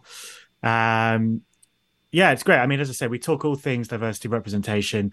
The aim is to be that positive corner in the internet that um, promotes when diversity and and reputation is is good and it's great and it's the projects we want to see, and then uh, call out the projects where I think they were onto something um, and and just need a bit of tweaking. And so hopefully, when they next come along, they they they find those tweaks. I mean, if they're even listening, but there we are. Um, yeah, uh, I, I- yeah, I'm most active on Twitter at the moment. So if you do want to interact with me um, pretty quickly, uh, that would be the best place to to come and say hello. So please do. Absolutely. Uh, Cameron, tell everybody what you got going on. Uh, you can find me on the internet's uh, Twitter and IG at the Blipster one one three eight.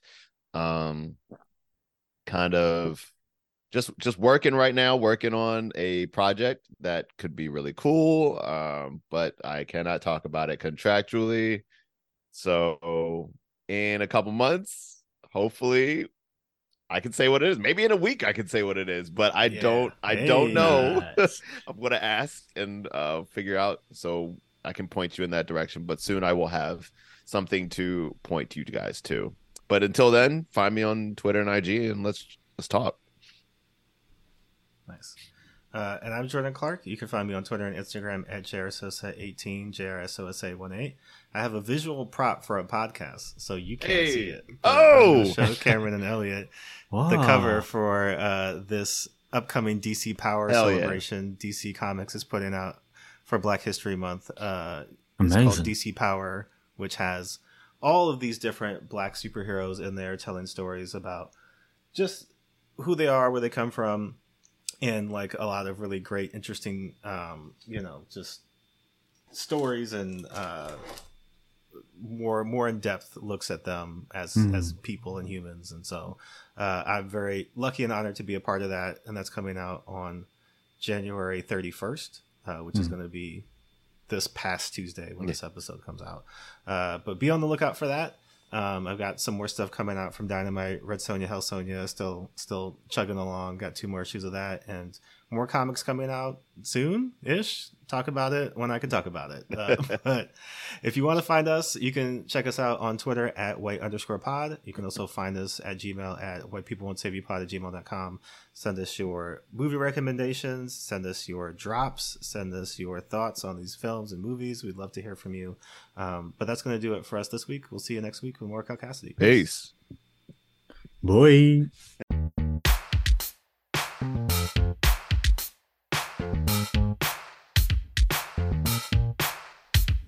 Can't save us. We don't wanna be saved. You can't save us. We don't wanna be saved. You can't save us. We don't wanna be saved. You can't save us. We don't wanna be saved. You can't save us. We don't wanna be saved. You can't save us. We don't wanna be saved. You can't save us. We don't wanna be saved. You can't save us. We don't wanna be saved.